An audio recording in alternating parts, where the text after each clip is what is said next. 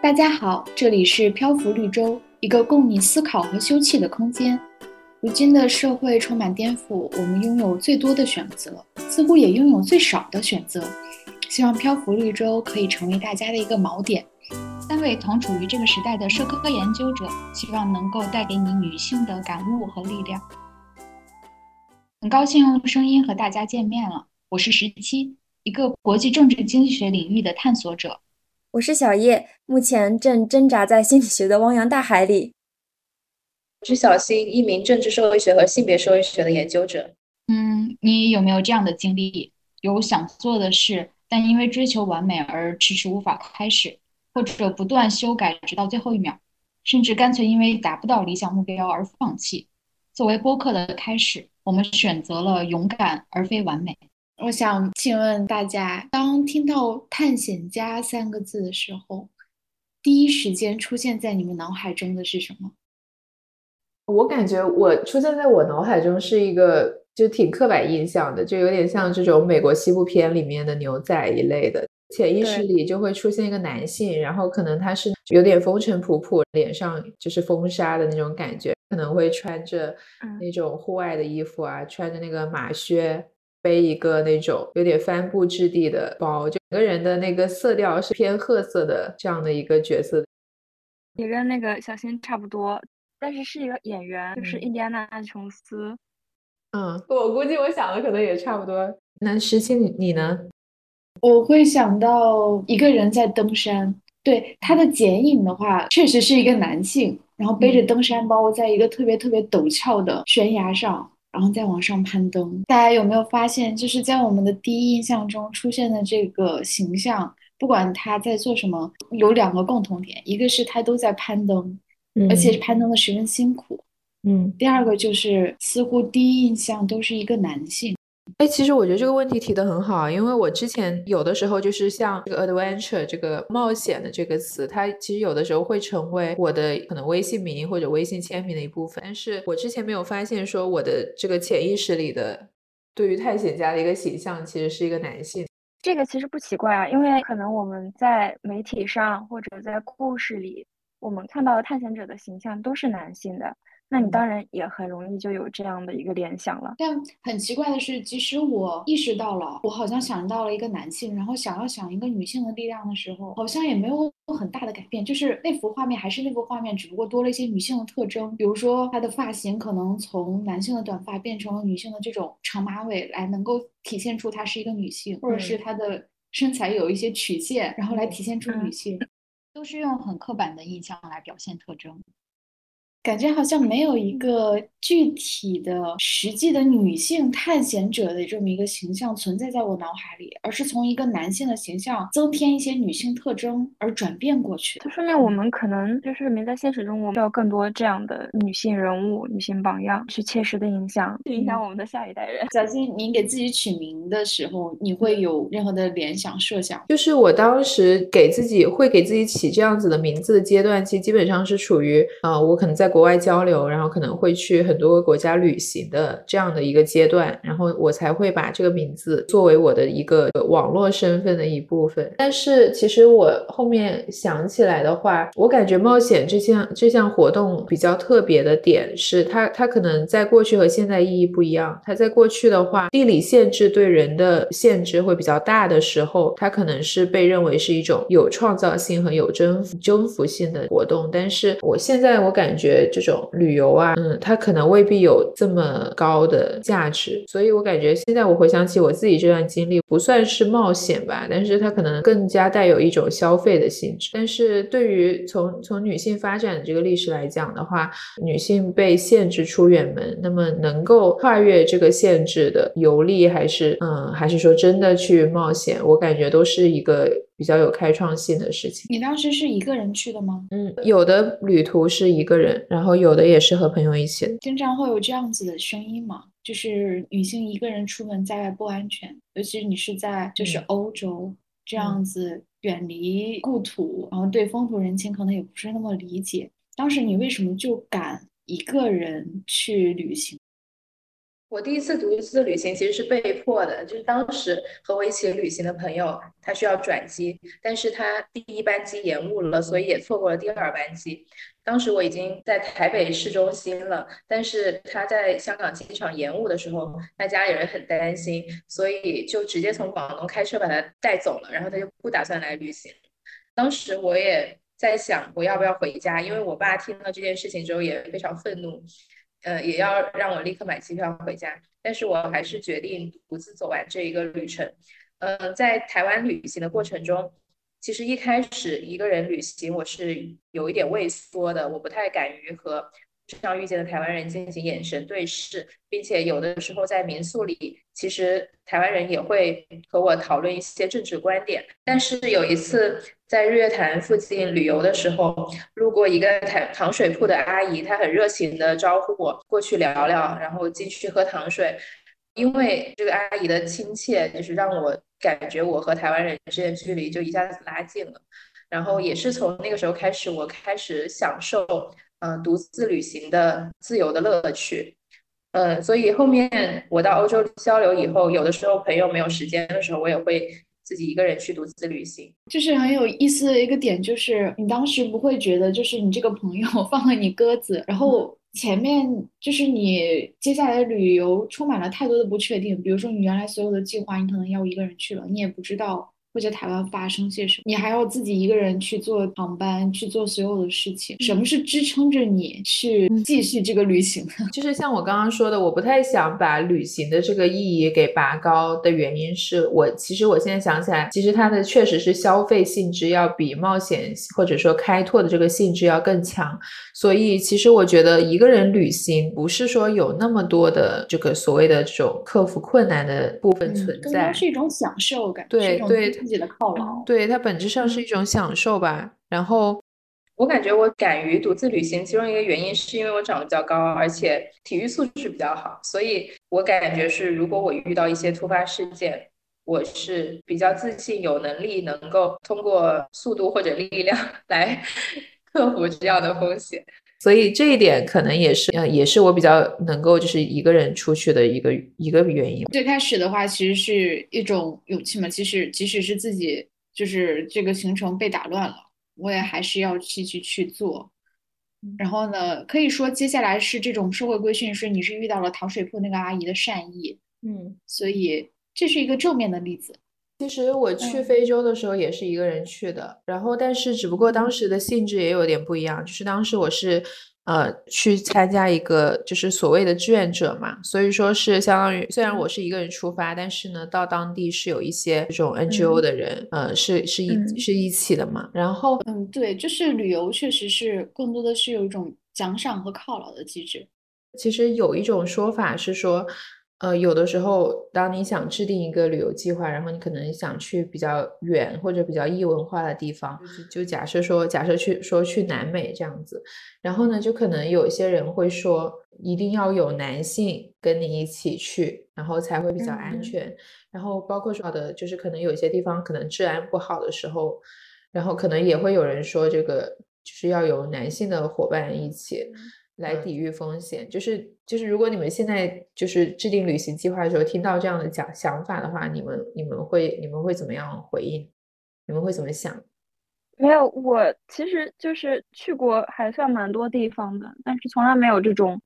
一定要找一个男的来保护我这种，基本上都是跟我的朋友，嗯，或者年纪更小的时候跟我的妈妈一块出去，所以就没有任何问题。我的话。就是我其实父母经常会跟我说这句话：你出去玩的话，同行的人是谁？有没有男生？他可以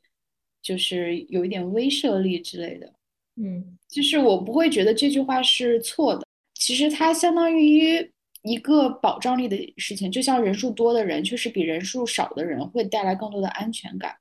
我觉得可能在于力量这一个方面，男性啊，确实。可能呃，不管是给别人带来的印象，还是实际的这种力量的差异，确实男性是比女性高一点的。但我觉得现在这个社会也不一定是只有这种物理上的这种力量才能够让一个人拥有安全感。所以说，每当我父母跟我说这些的时候，我会跟他们说我做了哪些准备。比如说我可能已经有一个这种紧急的报警的方式，我可能会带一些随身的工具，比如说立刻拉开的话，它会响起警报，周围的人都会来帮我，或者是我告诉他们我在的那个地方治安怎么样。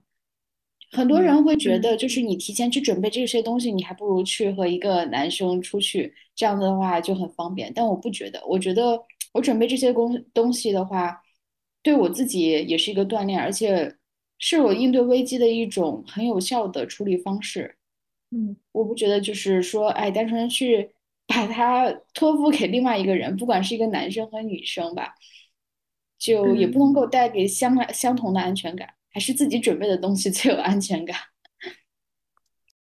其实我觉得不应该说旅行的时候一定要带男生。其实我听到这种论调是很反感的，因为无论是在旅行还是工作中，总是有人说要带男生，所以可以减少一些旅途中的风险啊，或者说能够分担一部分体力劳动。但是这却在无形中给了男性很多他们自己都没有去争取的机会。相较之下，女性却很少遇到说一定要有女性的场合，即便有的话，女性也是作为一个雕花的边缘角色。但是在团队中引入一个男性角色的时候，他却很容易成为主体。所以我觉得有的时候像体力这种，就是看似是一些客观的标准，实际上它造成了很大的歧视和机会上的不平等。然后就是像有的时候。嗯，类似的时候，比如说我，呃，就是昨天看到有一个做田野调查，可能早期的这种主要的人类学家。他去比较远的地方做田野，然后可能他的这个，如果他是不是一个人去，如果他是带一个团队的话，其实这些团队的主要成员也是男性。然后呢，所以说以前的一些田野手册，他会给一个就是类似于指南，然后其中可能有一条是说，哎，就是你们这个团队要带上一个女性啊，来方便和当地的一些土著的一些妇女交流。但是我们可以发现说。安全保障的男性，他好像是一个更加主体、主要的位置。但是作为一个就是和当地妇女交流的，所以说这个团队顺便带上的这样一个女性，她好像就是注定了是一个少数派，好像是注定是说我这个团队我可能就带上一两名女性就好了。我觉得这两这里的差别其实是很显著的。假如你不是去旅游，而是去，比如说参加一场很难的学术或者商务的会议，然后你的同伴突然就不去了，这个时候你必须要去，就是相当于原先的所有的这个责任工作都落到了你一个人身上。这个时候我感觉大家就很容易慌乱，或者是打个退堂鼓。我我如果是当时我这样想的，我我会觉得啊，我有没有这个能力去给大家就是做一场很好的报告？去很好的开完这个会，因为原先是两个人的准备工作，现在突然缩减为一个人，我可能有太多我不知道的，我的同伴却知道的事情了，我也很怀疑自己能不能够做一场很好的报告，我觉得自己准备的非常不足，因为原先的所有的两个人的内容缩减到我一个人身上，你们觉得呢？你们当时会怎么想？会啦，就我肯定也是会怀疑自己能不能做得很好，但是就是说，如果我非得上的话，我就会告诉我自己，可能别人也没有那么在乎，就是不要把自己想的太重要，你只是一个不太重要的人，做一个不太重要的报告，别人可能打着哈欠就听过去了。对，是一种心理暗示，嗯，让我们能够就是减少对于这件事的重视程度。有没有觉得就是在这个？这个过程中，就是如果我们对一件事情非常重视的话，我们就会想要把它做到很好，或者说我们有一个预想，我们应该把它完成到一个什么样的一个成果。但只要我们觉得它不是那么的重要，或者别人没有那么的在乎，我们可能就会更加的放松，然后更加的去把自己能够应该展现出来的东西展现出来，反而不会因为焦虑啊，或者是担心啊。而打退堂鼓之类的，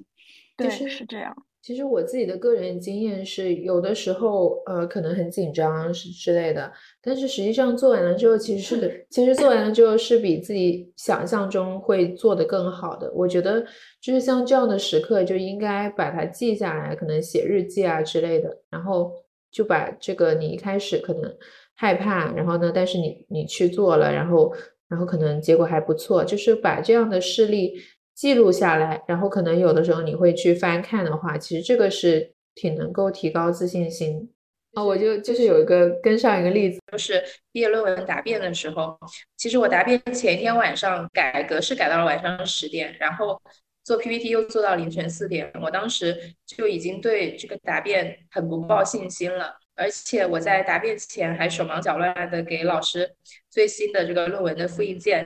但是最后很意外的是，虽然我很慌张，而且没有自信的去参加答辩，我最后却拿了答辩小组第一。我觉得这个事情虽然虽然它不重要，就是他也没有给我颁什么奖，但是我觉得这个事情是是一个很能提升自信心的事情。嗯，对。嗯嗯，我自己最近也是有一个这样的例子，就是我最近是要交一个研究计划的初稿，然后就是我我特别搞笑，因为我是有在写那个日记的，然后我头一天交之前，我觉得我完不成，我在写，我觉得我要死了，我只有 活在这个世界上有什么意义？结果第二天交完，我整个人又开心起来了，又觉得这个世界又充满了意义。像我交上去之之后，我觉得是很不完整的，但是后面从老师和同学的反馈来看。就是大家觉得我的完成度还蛮高的，嗯，是的。你们觉得在这个过程中，我们是不是就给自己设立了过到过高的标准？因为你看其他人的评判或者是社会评判，我们似乎都是已经达到了一个很好的程度，但我们却觉得自己准备的不足。你们觉得这是为什么会这样？这个叫做完美主义倾向吧。因为有一些人就是会有这种倾向，就是希望把任何的事情都做到非常完美。然后，但是这种完美主义倾向，它也会导致一些问题，比如说拖延症，就会不停的拖，希望能够把这个事情做得更好、更好，永远达不到自己的目标就可以。就是我我自己在想，为什么我当时会就是觉得做的还不够？其实是一方面是有拖延，然后其实你是可以想起来，你前几天你有一些浪费的时间，如果把这个时间拿来改论文的话。呃，可能可能你就能够改完什么什么哪哪几个点，然后还有一个是你交论文的时候，其实你还是能够列出一二三几点你可以改进的地方，但是你没有时间改了，所以你你交上去的感觉是，呃，就是它还是一个不完善的，就是以我的能力的话，我还可以把它改得更好，有一种这样子的未完成的感觉存在。对，就是我感觉。经常就会被人说有完美主义倾向，因为我总想准备的很好，或者是说觉得自己心里有起码百分之八十、百分之九十的把握，然后再去做这样一件事情。但经常其实很少有就是时机来的时候，或者我要做这件事情的时候，已经准备的这么充分了。嗯，你们有曾经觉得自己就是对一件事情完全准备好了的时候？有吧？但是我也有比如说什么时候？我觉得，我觉得说说实话，我觉得高考是，我我现在想起来，我我高考上考场的时候，我感觉是自己是完全准备好的状态，就是而且不是高考的那个时候啊，我觉得是可能高考前几个月，我就就觉得是我现在随时上考场都没问题的这种感觉，就是其实是因为当时的这个任务太单一。所以它是有存在一个大量的去重复、大量的去练习的这样一个阶段，就是练习到后期，我其实已经有点有点厌倦了，然后我就会穿插进一些其他的读课外书之类的这样子的内容。嗯，其实我觉得我们刚刚说到的完美啊，其实不一定是一个真的完美的标准，但是我觉得是按照自己现在的能力和状态判断，你其实你可以大概知道自己是什么水平。其实。我我我个人的话，我是达到这个差不多这个我自己的水平之后，我是已经满足了。就是我我不会太会说我要拿到七百分 这种。嗯 嗯，因为刚才我们提到那个所谓的完全准备好的时刻，可能有点过于极端。因为我觉得高考对于每一个中国人来说，都是一个很极端的环境。嗯，那就比如说日常生活中。有没有一个像小新刚才说，他觉得大概能知道自己什么时候是准备好了？那有没有这么一个评判标准？因为我觉得我好像没有，我总觉得我可以做的更好。那肯定是我有更多时间去查更多资料之后，我对一件事情的了解越充分，我这件事情就会做得更好。但我每次觉得到了我我我我要去做这件事情而不是准备的时候，都不是觉得哦我准备好了。而是说，如果再不开始做这件事情，我就开始厌倦了，有点像高考那个状态，就我可能就不会再做它了。我必须现在做它的时候，我就会采取行动。所以，也许就是那个时候也会带着一种担忧的心态，会觉得自己完全没有准备好，会觉得自己做的还不够。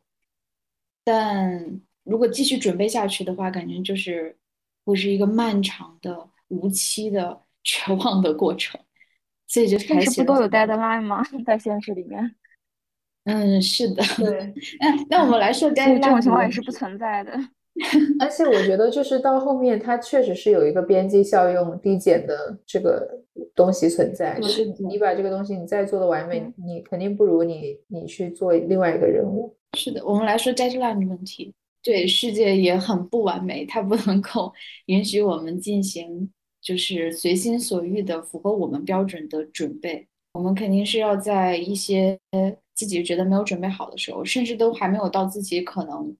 到达了顶峰，即将开始效用递减的时候，然后要去做某件事情。这个世界也不是很理想，就是让我们有符合我们标准的准备时间，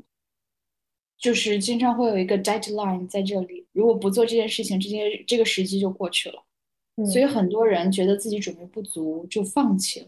你们觉得有没有什么办法能够阻止自己去放弃？阻止自己去放弃。其实说实话，我有的时候觉得放弃也不完全是嗯不好的策略吧。那怎么说？就是说，在没有充分准备的时候，怎么样去做出正确的判断吧？不管是放弃还是不放弃。其实我觉得每个人都会有，就是觉得自己这个事情没有做的完美的程度，但是。嗯，真的会选择放弃的。我觉得，如果是他是一个理性的选择的话，可能是因为他同时有几件事情在做，然后不得不放弃一件事。对他不得不放弃一些可能优先级是往后的这个事情。然后我觉得这并不是一个不好的事情。然后，但是也有的情况是，可能这个事情很重要，然后他其实是内心是想要去做，然后但是觉得这个不完美，然后他就不去做了。但是我觉得这样子。选择放弃的情况下，他可能是有一种带入其他人的目光了。就是我感觉这种情况下选择放弃，可能是有点担心说别人说，哎，因为呃，因为这个作品质量不好，哎，会不会影响到对他这个人的评价，或者说会不会在可能和其他人的竞争中就是失败啊之类的？我感觉可能引入了别人的目光，才会说就是想这个想要放弃吧。嗯，我觉得是。就是这种社会的评价，还有别人的评价，给他人印象确实是一个很重要的部分。嗯，是一个加固我们所谓的追求完美主义的一个很重要的一个来源。对，但其实很多时候，这种别人的声音都是我们自己幻想出来的，因为你并不会知道别人真的是怎么想的。可能别人觉得很不错，或者觉得别人觉得根本不重要，对，就不一定会觉得你很烂。对，嗯，甚至别人根本就不在意你，都没有记住你，是自己把自己放的太重了。嗯，就是这样子。但是像这种这种自我很大，他也这种他也不不一定完全是贬义，就是他可能有的时候他会导致就担心别人对自己评价不好，所以放弃。但有的时候我感觉自我很大这个事情，其实也能让你去对自己要求更高，然后去做出更好的作品。我觉得也也是双刃剑的这种存在，对，所以怎么去调节这种在两者之间进行权衡，利用这个就是对自己的高标准和严要求去不断的突破自己的限制，然后呢，一方面又不会因为这种告别而准严要求让自己打退堂鼓，对。其实我觉得这个是两个层面吧。第一个是你自己对于这个事情想要达到的这个要求，然后这是一种追逐奖赏式的，而不是惩罚式的。就是说，如果你达到了这个要求，你会感觉到快乐，因为你觉得哦，我是一个符合我自己期望的人。然后在你脑海中，对于别人的这种负面评价的想象，它是一种惩罚，是一种对惩罚的逃避，所以它背后的动机其实是不一样的。就是说，追逐自己的目标是一件很好的事情，但是我们要想办法撇除掉那部分逃避的自己。嗯，我好赞同这一点。嗯，但就是有的时候惩罚是逃不掉的，比如说来自于亲近的人，他会有一套标准，不管这个标准是不是适合你，如果你没有达到他的标准，就我们就用父母来举例，父母是我们最亲近的嗯人，可能有的时候没有达到他们的标准，就会造成一些就是不符合我们发展方向的一个一个期待。但是大家有没有觉得有有时候会有这种感觉，就是女孩儿她的这种追求完美，她很多时候是在逃避别人的负面评价。嗯是的，而我觉得这种对这种负面嗯。评价，对负面评价的逃避，是因为我们从小似乎就是在这样一个规则中成长出来的。我们小时候追逐嗯。的奖赏就是说，这个女孩很懂事或者很文静，去满嗯。足周围人对我们的一些期待，这就是我们的奖赏。对。所以我们会不断的嗯。把自己塑造成那个样子来获得奖赏。同时也不嗯。希望别人对我们批判说，哦，你看这个这个女孩儿她就不像个女孩儿，她怎么这样啊？就越来越把自己约束到一个社会目光投射的一个女性的形象中。对，是这样。其实我自己是还有一个主观体验，就是我对于别人的负面评价或者说是一些负面的行为，非常的敏感，对于拒绝也非常的敏感。我觉得我的就是有一些玻璃心，实际上就是很诚实的说，我觉得我有一些玻璃心，就是别人如果呃对我有一些比较攻击性的语言什么，我会觉得非常的受创。对，但其实只是一句话而已，并不会有什么特别严重的后果或是怎么样子。就是与它实际上造成的后果，呃，来相比较的话，我觉得这种伤害是夸大的，而且我的这种耐受能力是相对更弱的。嗯，你觉得？因为我也有这样的感觉，你觉得这是一个女性的共同点？小新有这样的感受吗？其实我你们说到这个，因为一个事情对人有负面评价，其实我最近才经历过，但是我觉得我我的体验跟你们有点不一样，其实就是我改论文格式的这个问题，就是改了很多次细节嘛。然后呢，那个导师就说，他说，哎，你平时是个挺认真的人啊，为什么这一次老是这种细节上出问题？那他其实隐含的意思就是说，他觉得我这次因为格式有问题，所以不认真，有这样一个从事情然后上升到一个对人的判断了。但是我没有因为这个事情受挫，我是在想，为什么我的确是在这些格式上为什么会有问题呢？然后我原来没有想明白，然后呢，昨天我就发现是它其实是给我们的那个论文体例给的很不细致，就是包括一些图表格式什么，但是老师会觉得说你应该知道这个东西，但是我只是说我只是没有拿到这样一个体例，或者说。就是我是真的没有想到说我要去找一个那个权威期刊的来看，然后我就会觉得说，就是可能在老师那里，他他可能会就是经历了这样一个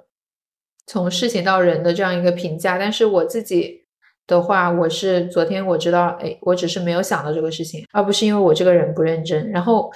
我觉得可能有的人他可能会更加在乎说。别人到底是怎么看你的？但是我自己比较 care 的是我自己对自己的定义，然后，所以我从昨天开始，我觉得我我不是一个，就是不是一个不认真的人，而且因为后面我会跟着导师继续改论文嘛，然后所以我觉得就是我给他留下印象也是可以改变的，所以我就觉得还好。但是但是如果可能是其他人的话，他可能会有点受挫，但我自己没有这个感觉。所以我的意思是，就如果遇到这样的情况的时候，其实。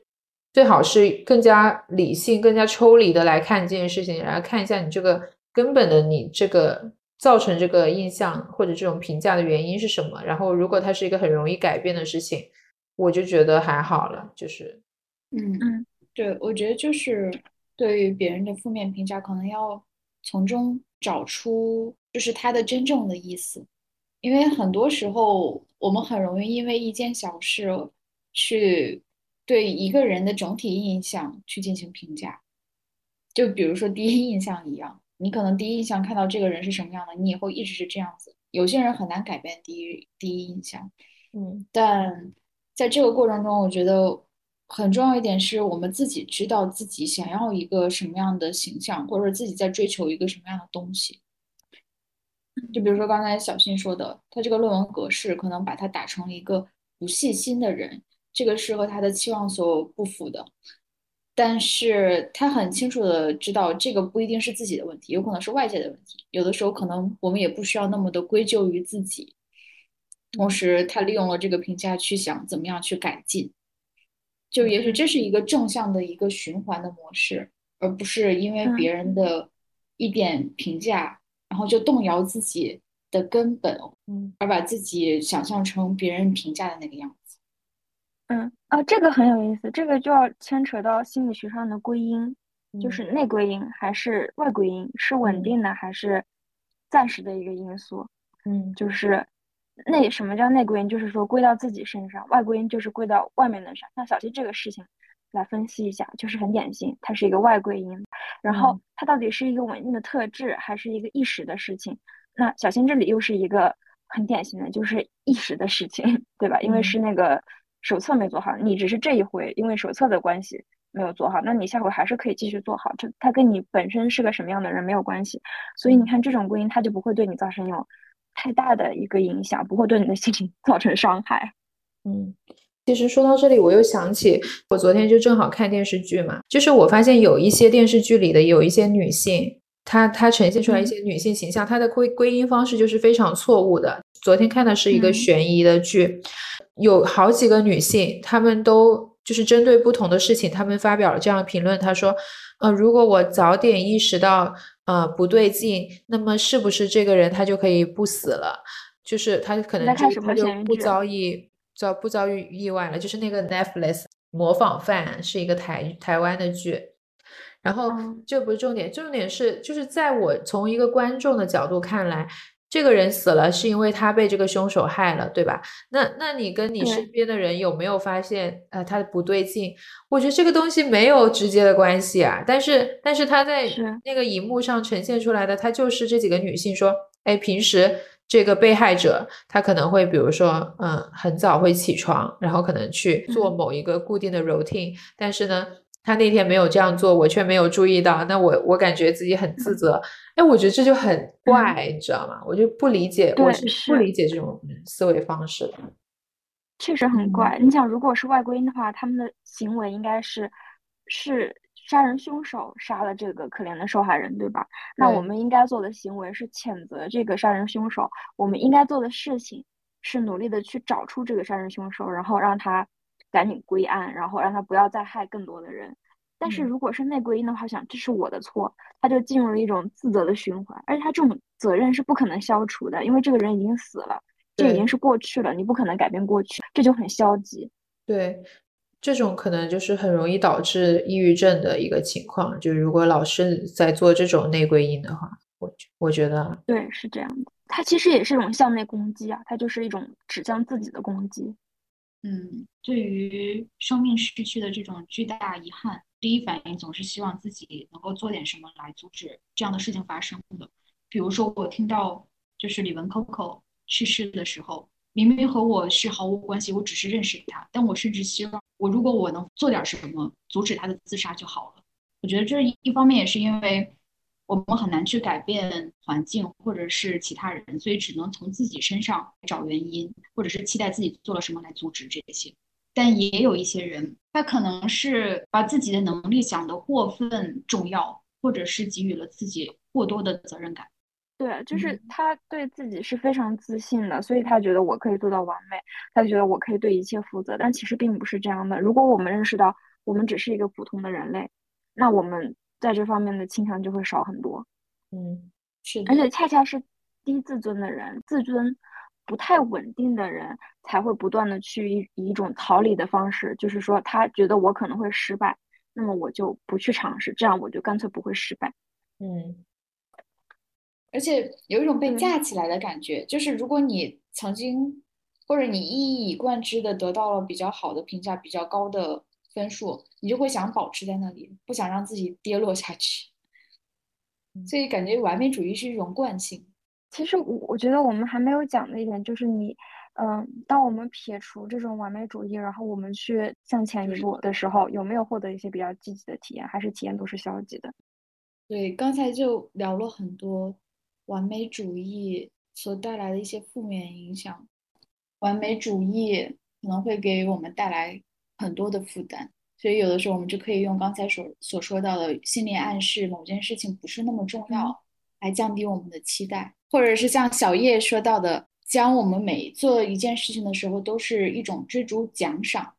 而不是逃避惩罚的一个心态去做这件事情。因为我们对于这种损失总是更加的风险规避的，但是对于奖赏的话，可能就不会有那么严苛的要求。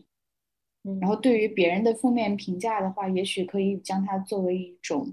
重新发现自我，或者是发现自己的缺点的一个机会，让它成为一种让自己超越自己的一个养分，而不是将它作为一个自我的定性来限制自己。嗯，那当我们放弃了完美主义的时候，我们会有一个什么样的新的世界呢？你们觉得会不会有一个很大的改变？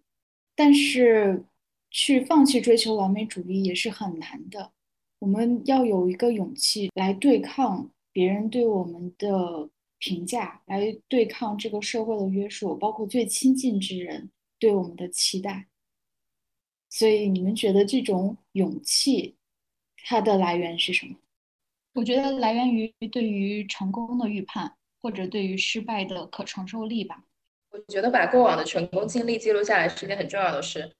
就是每当遇到困难，想要退缩的时候，就可以翻看这样一本成功日记，来去回忆之前同样是困难的时候，但是你却就是选择勇敢的去做这件事情的时候。就另外的话，就是我觉得，如果当你对一个事情非常渴望的时候，就算结果不成功，你也还是会去做的。嗯，所以说。就是要在生活中一点点积累勇气，对吧？对的，让勇气成为一种惯性。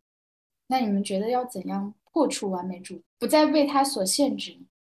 我觉得就是要有一种狠劲啊，就是你想要什么东西，你去拿就好了。就是你不要去周围有没有人在看你。当你真的很想去做一个事情的时候，你也不会在乎说我现在。有没有把它做得很好？但是你会一直去做，就是你其实你一直在自己的道路上走的话，你就是会一直去努力克服任何困难。就是即便说你在这个路途上可能会因为受到挫折，可能你的姿态是很不好看的，或者是头发又很凌乱之类，但是其实你不 care 这个事情，就是要有一种这种狠劲在这里。对对，嗯，很重要的一点，《勇敢而非完美》那本书，作者讲的就是说。这个社会它奖励的是勇敢，而不是完美。怎么说？它奖励的是勇敢，就是说很多机会你要去尝试，你不要自我设限，然后就是说我好像没有准备好，那我不要去试，直接去试，试了才知道你合不合适。对对，我觉得很多时候是只有你做一件事情才会有结果，不管是奖励或者是惩罚。但是你追求完美的心态，对，对，所以勇敢的去做，去去去踏出第一步是非常重要的，即使它不完美。嗯，对，其实很多时候，特别是一个全新的领域或者你没有涉及过的领域，你永远也不知道什么时候你才准备好，你只是在给一个自己一个借口，说我可以再等一下，我可以等我自己再准备一下，不要等，现在就去做，做了才会成长，成长才会更好。对，而且你可能，比如说你试了，然后失败了之后，你才能够更加客观的去看你和这个标准之间的差距到底在哪里，而不会说一直在想，哎，我要多准备一下。但是你有可能准备的方向是可能是错的。对，就是这样。你失败也是一种经验积累啊。嗯，就是你们有没有觉得小的时候，所谓就是小孩子是不知道害怕的，小孩子是很无畏的。他面对全新的领域可以勇敢去尝试。我记得我小时候是不会去怕做一件我不知道的事情的，也有可能是因为那时候不知道事情太多，反而慢慢成长，学到了更多的东西，逐渐开始变得畏手畏脚，因为有了更多的，不管是评价标准，或者是积累一定经验之后，在某个领域有了舒适圈，所以去突破这个舒适圈的时候。或者说去到一个全新的领域，没有办法用我之前的那些准则做事的时候，就会变得畏手畏脚。嗯，所以说怎么样踏出这个舒适圈？我大概是大学快要毕业的时候，我想换我的专业，然后我就嗯定了一个我理想中的学校，然后我就直接报名去了，哪怕我没有准备好。我想知道这考试有多难。就是有一个切实的体验。我知道我会失败的，但是我就是报名了去考，失败了，很正常。然后第二年的时候，我就按照我自己的知道的这个差距，然后拟定计划，继续复习，然后我就考上了。所以我就觉得，嗯，失败也是一种经验积累，失败没有什么可怕的，也不丢人。嗯。其实我升博士也是这样的，就是我升博之前，我其实不知道那个 R A 经历是这么重要。但是呢，我升的过程中，我发现他很多学校那个申请系统，他会写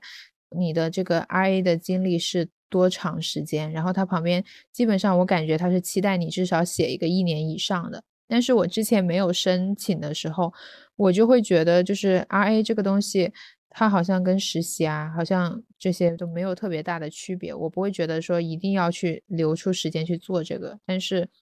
我就是觉得你在申请过程中，你会明确我要达到这个目标的话，我要做什么。但是如果你不去申请，你是不会知道这个事情。对，也许有的时候我们可以改变我们的心态，就是给自己一种心理暗示：我没有做到完美，自己心中的这种高标准。但是我可以去，就是自我暗示自己已经做得很好了，然后让我们有一个饱满的状态和自信心去做一件事情，可能它就既能够让我们满足我们对于完美主义的这个追求，因为我们觉得我们自己已经做得比较好了，同时又能避免对于完美主义的追求会限制我们向前的这种勇气。就是其实我之前听那个放学以后这个播客的时候，它里面有推荐一些理财的书，就是有一本是小狗钱钱嘛，然后它里面有讲到一个方法，其实我刚刚也有提到，叫做成功日记。它书里面写的方法是说，把你每天做的你觉得有有成就的五件事写下来，可能是很小的一件事情，就是比如说我今天上课举手发言了这种，然后呢，日积月累的话，你往回看，其实你会发现你之前其实做成了。不少有勇气的事情，或者是成功的事情，你记录这种真实发生的事情，可能会更加有效的去增强你的自信心。对，就是自信心，它不能是建立在虚假的基础上，它一定是建立在真实的基础上的。嗯嗯，是的。说到这里，我我觉得我要很推荐一个作家的书，他其实是一个心理学家，而且应该挺出名的，叫塞里格曼。嗯，他是那个积极心理学之父。我刚才讲的这些归因啊什么呀，其实都是跟他的研究有很大相关的。他讲的是就是如何去培植人的一个心理韧性，就是你如何去面对失败，你如何去就是踏出那一步，去改变你自己的认知。其实刚才小新讲的那个日记什么的，他他在书里应该也有提到过类似的这种疗法。嗯，他提供了实践方法的，就是你可以根据他的给出的这个东西训练你自己的认知。嗯，然后你可以获得更高的心理韧性，它就叫 resilience。嗯，它不光是养，它不光是讲怎么养小孩，它也讲你成人的过程当中你怎么去面对这种生活的挫折，你怎么去踏出去。他另外他也讲过，就是很重要的一点，就是说你要建把这种夸奖或是什么，你不能建立在这种虚假的基础上，你要把它建立在真实的基础上，这样它才是有力量的。嗯，是的，我觉得可能就是信心。或者是勇气，它跟完美主义一样，也是存在一种惯性的，就是我们不断的去，就是去挑战一件事情，或者面对一个新的领域去踏进去，我们会习惯这种感觉。所以，即使面对一个全新的领域，因为我们有踏踏入过全新领域的这种经验，可能即使另外一个全新领域，我们可以用这种进入全新领域的经验。去套用到另外一个完全不同的领域，所以说不断的去增强的这种自信心，不管是把它记录下来也好，还是通过什么其他的手段也好，不断的去重复的做这两件事情，去积累我们的信心，积累我们对于勇敢踏入一个新领域啊，或者去做出挑战的一个行为，我觉得是很重要的。其实我觉得还有一个有意思的点，就是说有的人。他进入一个新领域，就感觉我是个新人，然后他可能会有点就是有点虚的这种感觉。但是有的人呢，他会觉得很很自豪的，就觉得自己是一个跨领域专家。就是说，比如说我是这个，嗯，我我是我是会法语的人里面最会做饭的，就是他会把几个不同的那个因素搭在一起，然后从而可以建立自己的这种独特性。像我刚刚说的这种，虽然我不是。最擅长法语的，我可能也不是最最会做饭的，但是我可能是这这二者可能可以把它结合的最好的，或者说我只是正好同时拥有多种技能，然后你可能可以排列个四五个这样子。我觉得这种人的思维方式其实挺值得学习的。嗯，我觉得他就是发现了自己独特的价值，而这种独特的价值成为他勇气的来源，去促使他即使面对一个全新的领域，也可以想我已经拥有了足够多的资产，所以我不用惧怕，比如说失败啊，因为我已经在一些领域做的足够好了。嗯即使我进入嗯新领域，我没有到一个完完美或者我自己要求的一个标准，但是我已经是综合各个领域里面一个很独特的人了。嗯，是这样，就是我们有时候要想办法去转换一下视角，就是把我们的注意力放在更积极的一面，而不是放在消极的一面。因为就是如果要看的话，事情总是会有两面性嘛，总是会有好的和坏的一面。但我们自己对此的心理感受，可能更在于说我们怎么去看待这件事情，而不是说这个事情它实际上是怎么样子的。嗯很斯多格学派，没有，就是这个就是世界是构建的嘛。嗯，宜家的创始人坎普拉德说过：“只有在睡觉的时候，人才不会犯错。对犯错的恐惧是官僚主义的根源，也是所有进化的敌人。这个世界并不完美，在其中追求和塑造一个完美的自己，未免过于苛刻。纵使前路漫漫，让我们背着勇气前行。”